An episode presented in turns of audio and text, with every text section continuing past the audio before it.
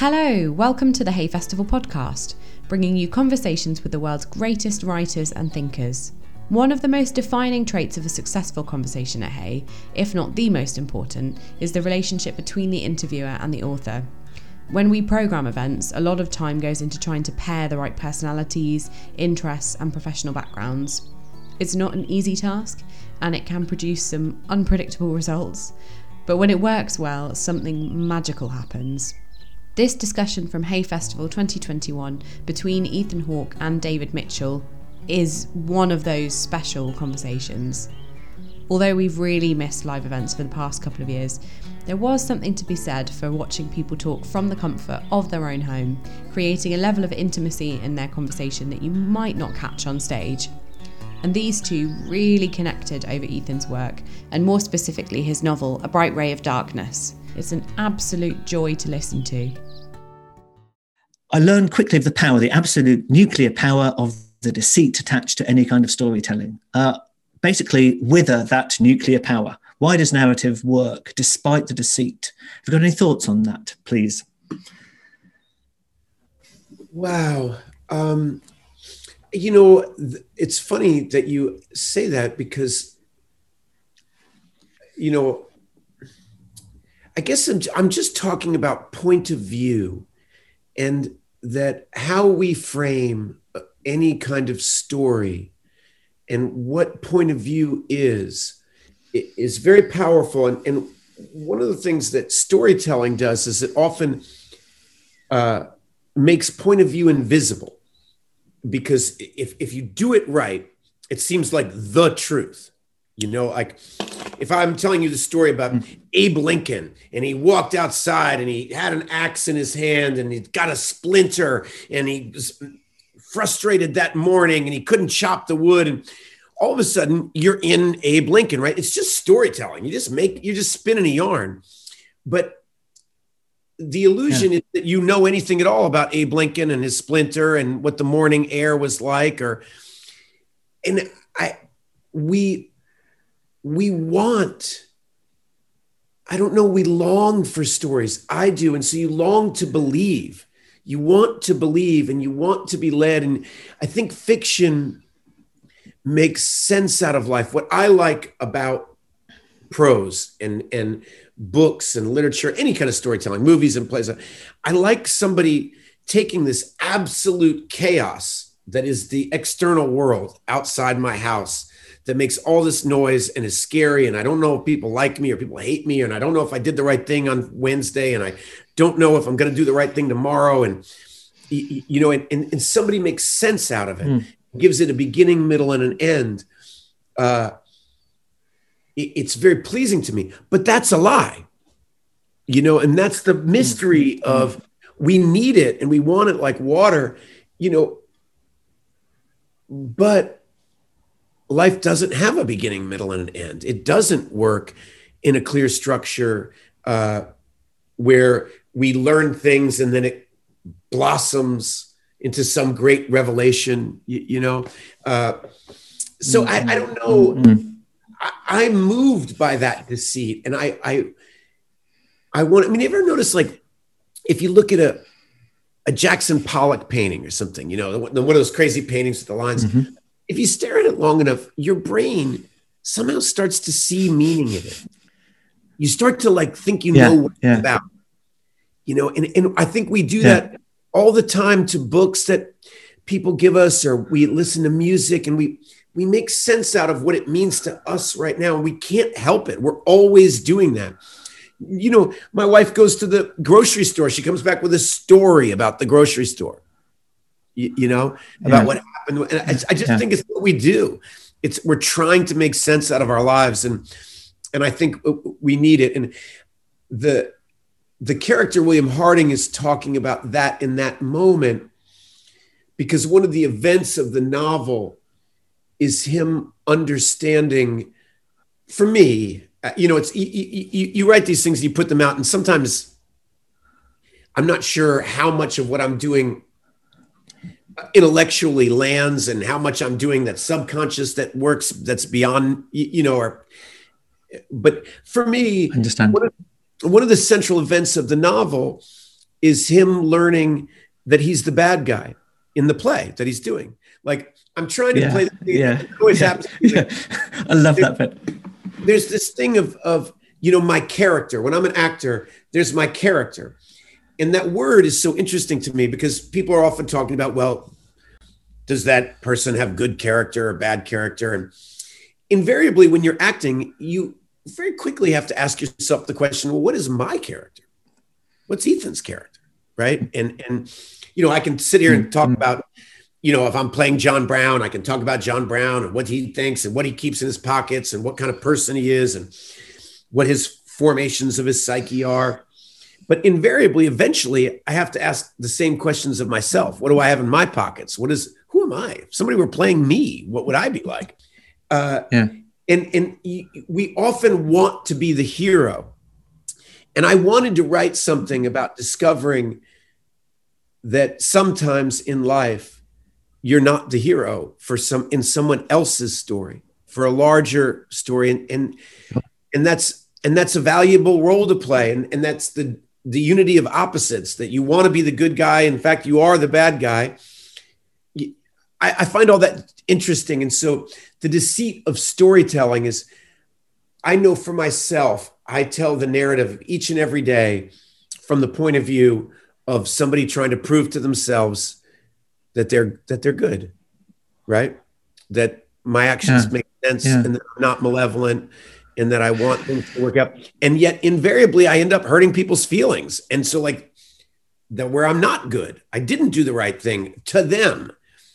Anyway it's a long-winded answer that i didn't even arrive at. No, it no, Uh, no, no, no. It's uh, you did. It's a two-part answer, um, and where and the bridge between those two parts is the human need to find order in the hurly-burly chaos of reality.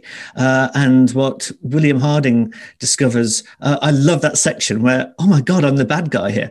Uh, is that everyone does this? Everyone turns the chaos of reality into order. You don't get to say uh, how you appear in somebody else's order. You have some control over your own, but you don't get to say that. And that's a fundamental, I think, that's a fundamental um, path on the road to enlightenment of adulthood. Not everyone is going to like you. It's simply impossible. And to try to do that, as the character discovers, and as uh, another uh, character, your director, the glorious J.C. Callahan, um, says, um, uh, to try to do that will just to try to be the good that his eyes will send you insane down, down that road for sure. Think it's on purpose. This leads to my third tertiary themes of your novel, which is fame. Have social media and a smartphone changed inherently what it is to be famous? Or is the 21st century fame just 20th century fame with a bit of a remix and snazzy production effects? There's a part two, but I'll let you uh, tackle that if you would, because you've seen both sides of it. You've seen pre digital, big scale A list fame and post digital. I'm just curious is it different fundamentally, or is it just a, a more saturated version of the former?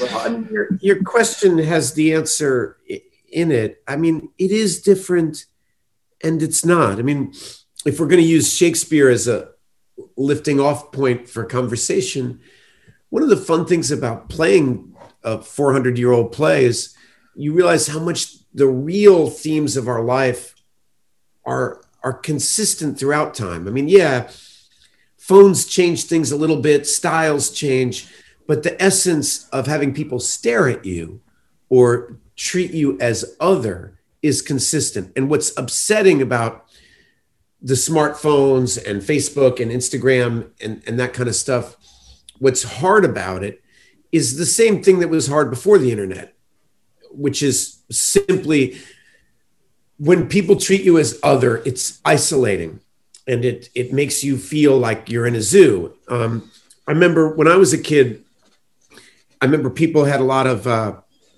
you'd often hear that Paul Newman wouldn't sign autographs. You know, he had this thing he didn't want to be bothered, and I often think about that now. And go, what would he? What would he think if he was stopped all the time for a photo? And my daughter did the coolest thing when we were, she was young, she was about 13, and she decided that she wanted to do a photo essay.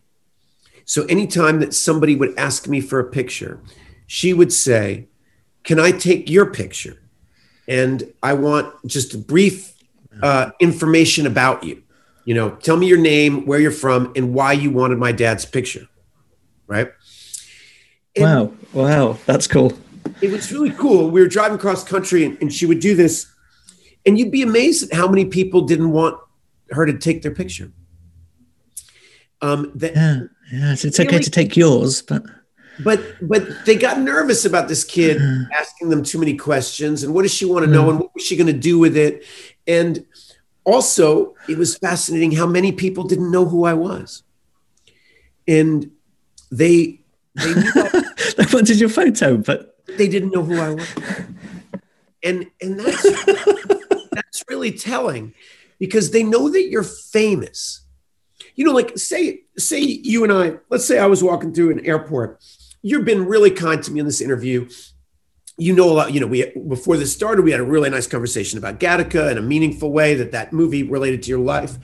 But if we'd never met before, there's a strong chance that if you saw me in the airport, you wouldn't stop me and ask me for my picture or anything like that.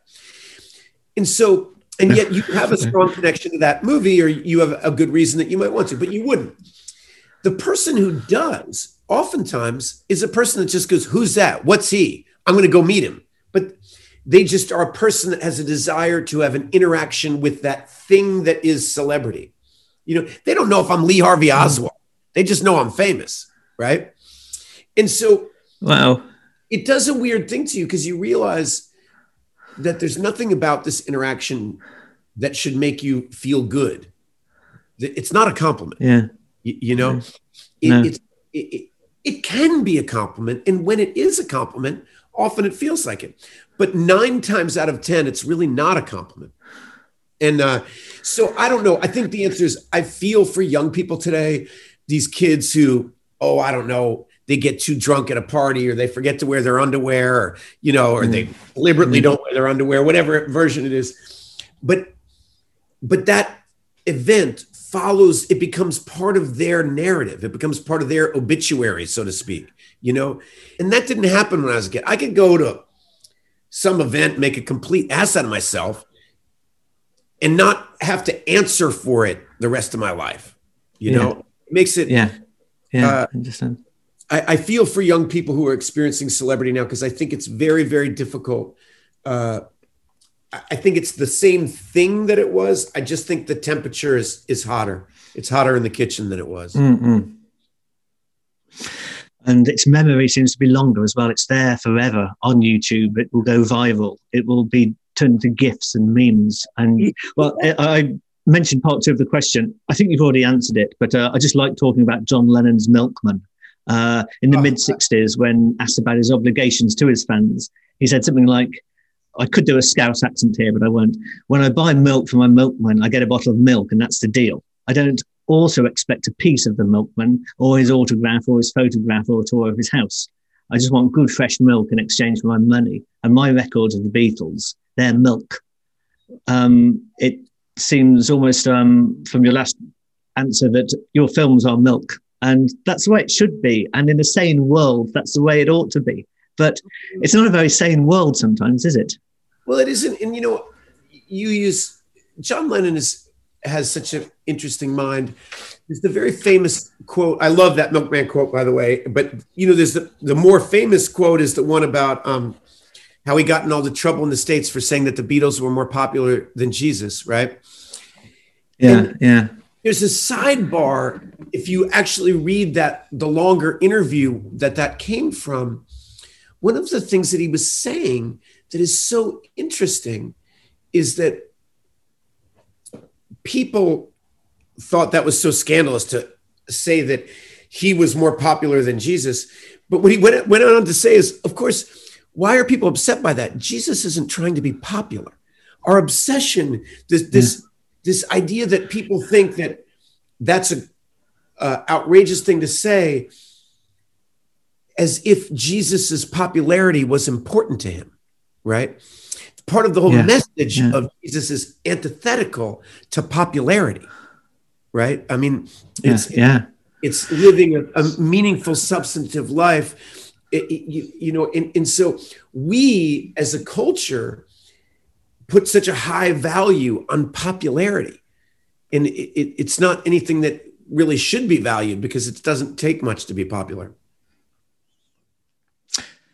Um, Shakespeare talked about that, didn't he? Uh, it's in the famous uh, "All the World's a Stage" speech, and he talks about um, that bubble reputation. That is it the, the bubble in the cannon's mouth? It, it's nothing. It, it goes in an instant. Um, it also reminds me of a Saturday Night Live skit I saw one time about uh, Jesus Christ running for office in America and how the news cycle would look when the news broke that he was advocating healthcare for everybody for free. um, can I talk about craft for a little bit? Uh, you're a structure. Uh, you are a structure nerd, Mr. Hawke, uh, and I say that with the affection and, if I may, the authority also of a structure nerd. Uh, a Bright Ray of Darkness is divided into the acts and scenes of an Elizabethan drama, complete with an intermission. Uh, I'd like to ask if the story of a film star embarking on a Broadway run just happened to sit perfectly onto this uh, five part structure subdivided into scenes, or did structure inform uh, your creation, your construction of the plot? Any thoughts on structure more generally? I like how um, plot and character tend to grab the glory, but if the structure of anything isn't right, it will not work. Over to you. Well, I just so appreciate that question because I am a structure geek. I people oh, you take a film like Boyhood and they think it's just this kind of collage of moments from life and there's an actual architecture to how that film is made and it it's as you get inside of it what makes such a long and laboring movie that's seemingly about nothing have a narrative pull is the architecture of it. And I could get into that, but especially if you're allergic to plot like I am, like I the divisive plot that people can use all the time. At midnight tonight, the Russians are coming. And if we don't stop the bomb from arriving at the train station by midnight, all the world like, okay, all of a sudden the plot's working, right? You you got to turn the page, even though it's it's a false god. There's nothing there. There's no and and so if you're not going to do that, the reader, the audience, whatever the audit, they need to know why they have to keep reading, and so that's where architecture comes in, and I find it very exciting uh, the math of art.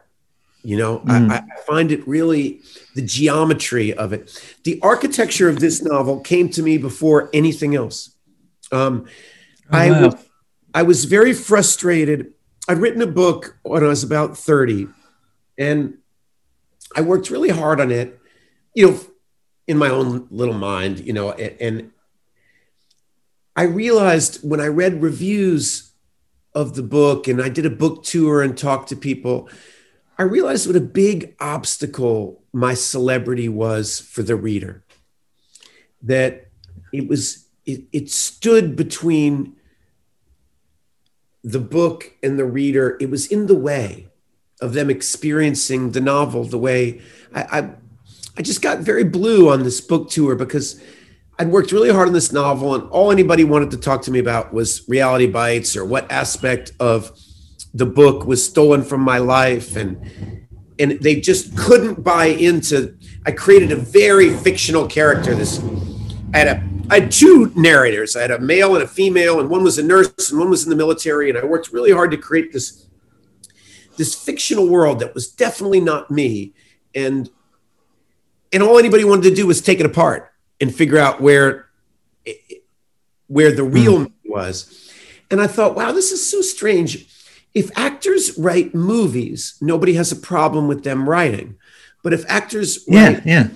you know, actors throughout time write movies and plays, and everybody thinks that's cool. But if you write fiction or prose, you've somehow stepped out of your lane. And I just couldn't figure out why. Whoa. It's the same, it's storytelling, it's the same thing. Why is my fame so in the way of the reader's experience? And I met this really amazing German publisher, and he said, You're having the dilemma that famous writers have. The trouble is, you're not a famous writer. You're a famous person who writes. You know, he's talking about Philip Roth or Gabriel Garcia Marquez. Like the the reader came in with a lot of baggage of who they thought Gabriel Garcia. This mm. this guy was Gabriel Garcia Marquez's editor, and like he was a really smart guy. Mm. And and he mm. said to me, he said, you know, if you want to have anything real to offer literature, like if that's your goal, then you really need to just take that obstacle away for the reader and write about acting. Um, and he said, if you were right. to, if you were just to make your protagonist an actor and create nothing for them to break down, right? They would just accept it. It would, it, it would still be fiction. It would still be, you know, uh, stories. It's not you. It's a fictional, but they, but it won't be in their way because they'll enable, they'll see the character and the author as one. And he said, if you could That's take, ingenious.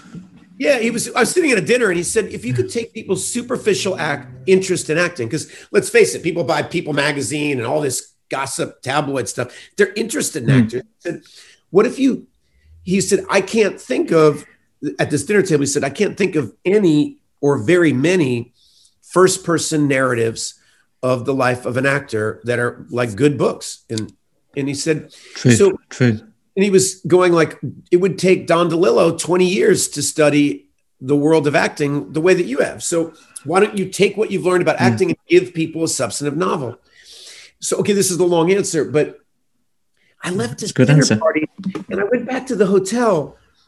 I was like, well, if I was to try to write again, I really should write about acting. He's right. That would be really a interesting challenge to just look it straight in the eyes.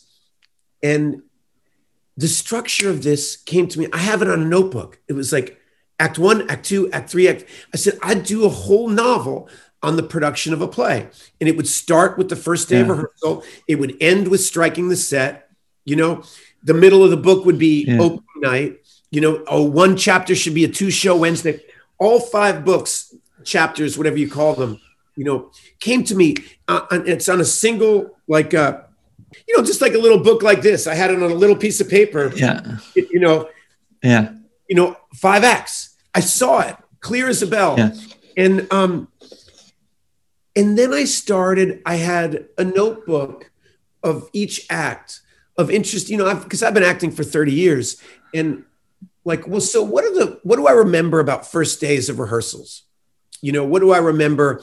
what happens at the first meeting? Okay, bagels and orange juice, and oh yeah, the the union deputy being elected, all the boring crap, you know, tape being put out on the floor, marking out the everything that was interesting to me, right?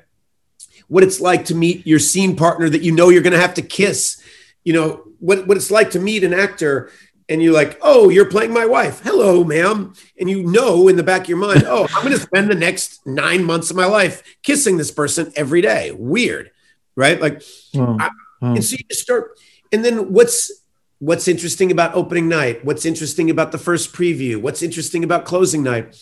And I started these notebooks of impressions, memories that fit into that architecture.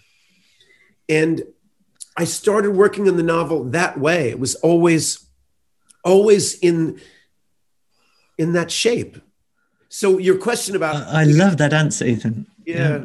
It's it's it's uh, it's it's it's it's a great and uh, more generous answer than the question deserved, really. But but you're absolutely right, and your German editor was absolutely right. Um, other people's jobs are fascinating anyway, even if that job just happens to be a bus uh, a bus driver, like um, I watched um, that um, Adam Driver movie, yeah, right. Paterson, the other day, the yeah. Jim Jarmusch one. Just it, it's only a bus driver, but it's fascinating if you're not a bus driver. Uh, just to know what only bus drivers know. the, best, the joke I would always make is like, I want to do for the actor what Melville did for the whaler. You know, it's like, you know, yeah, yeah, you know yeah. being on a Yeah. boat whaling is really interesting if you really know something about it. You can make anything interesting Yeah, if you details. Yeah, yeah. Um, I, lo- um, I loved also what you were saying about the freebie that a gift, uh, that structure can give. Uh, what boyhood ends up delivering, as well as all of the other themes about the human relationships, about the family, about the mum, about the divorce, about all of these things. It's also about the passage of time. Not That's because anyone talks about the passage of time, but because we see you as this young dad in 2005, and then you're older and grey, at no offense, by the middle of the next decade. Uh, what a beautiful free gift of a film. Uh, um, what a beautiful free That's gift. That Uh, about that film is about time. All the rest, just from the structure. icing. Just from the Yeah, structure. yeah. It's like you could that Yeah. is a graph. It's it's United States life in the United States from six to eighteen is graphed out for you. So each little film is like you know exactly where it's going. This grade, that grade, this grade. First, you know that movie starts in first grade and ends with his graduation. The architecture is extremely simple. You don't really see it when you're watching it, but it's really clear. And the movie isn't about divorce or alcoholism or all these little details that happen in the life. It's about time itself. That's what the movie is about. Mm, mm, mm. Main character, Isn't is that cool? Isn't that so cool? Father you know, is the main Yeah. character. yeah, You just, you, yeah, yeah. If I may say so, Mr. Hawke, uh, you do the same thing on a lot more. You and Richard Linklater, uh, the director, do the same thing on an even larger scale with the uh, uh, with your uh, Before trilogy. Um, it's three acts, and I think with the potential for more, if you so wish, uh, in the evolution of a the world and b this thing we call romantic love, which is the dominant narrative of love right now in the cultures that both you and I are acculturated by. Uh, uh, on an even more epic scale, it's the decades go by, not just a decade, but the decades, uh, and this phenomenon where where where uh, an artifact, a piece of art, an album, or a film acts as a milestone in the life of the consumer or the viewer or the listener. Uh, that trilogy so far, and I hope counting. I, I, I would love to see what the fourth and the fifth acts are because we're, we're, we're aging at roughly the same. Uh, from roughly, the, I think I'm a little bit older than you, but we're uh, but, but but we're aging, but we're in, we're in the same pack, um, and um, just uh, just what an epic free gift from the structure.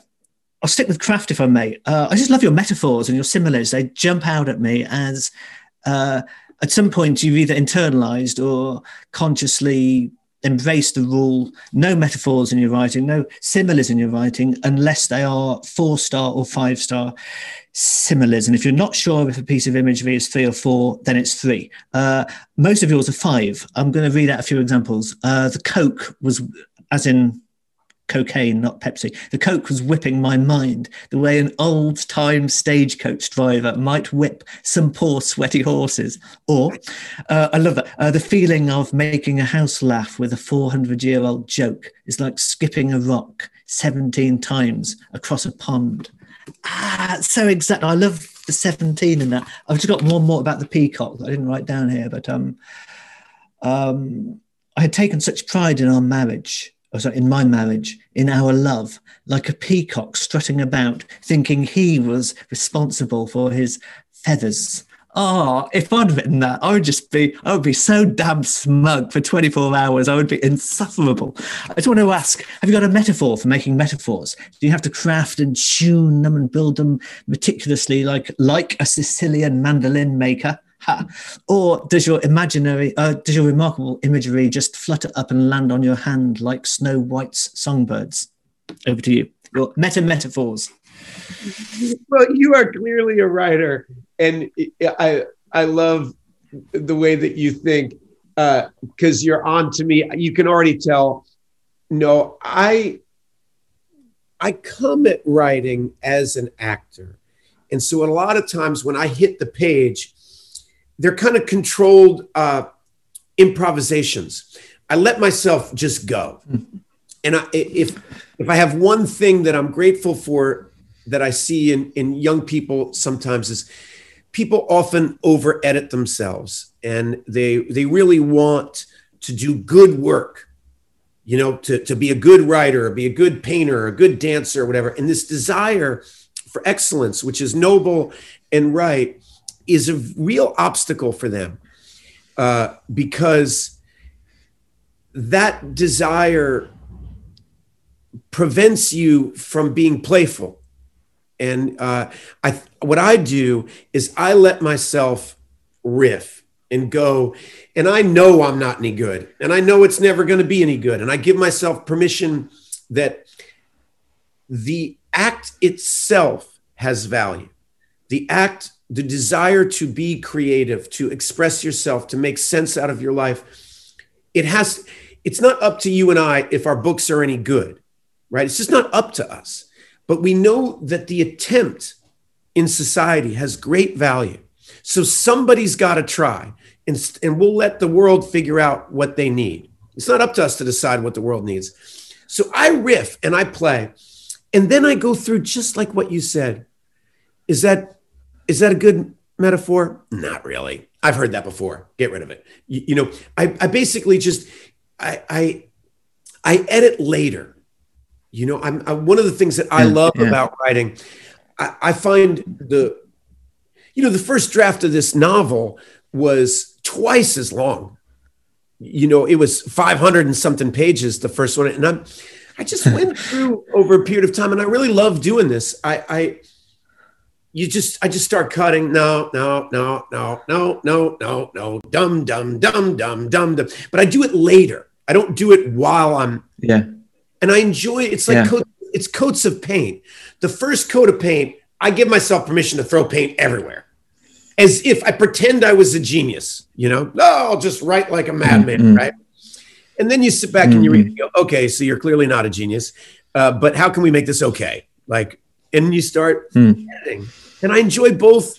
Mm. You clean up the paint, you know. Okay, let's let's get the coats of paint even and and so the, the the ones that you mentioned i'm so happy that they made you laugh and they just they lasted multiple reads right thank you for listening to the hay festival podcast Next week will be award winning journalist Carole Cadwalladr discussing big data and the subversion of democracy with Oliver Bullough from Hay Festival 2019. Help us out by sharing this podcast with your friends and giving us a rating wherever you're listening. This podcast was presented by Poppy Evans. See you next week.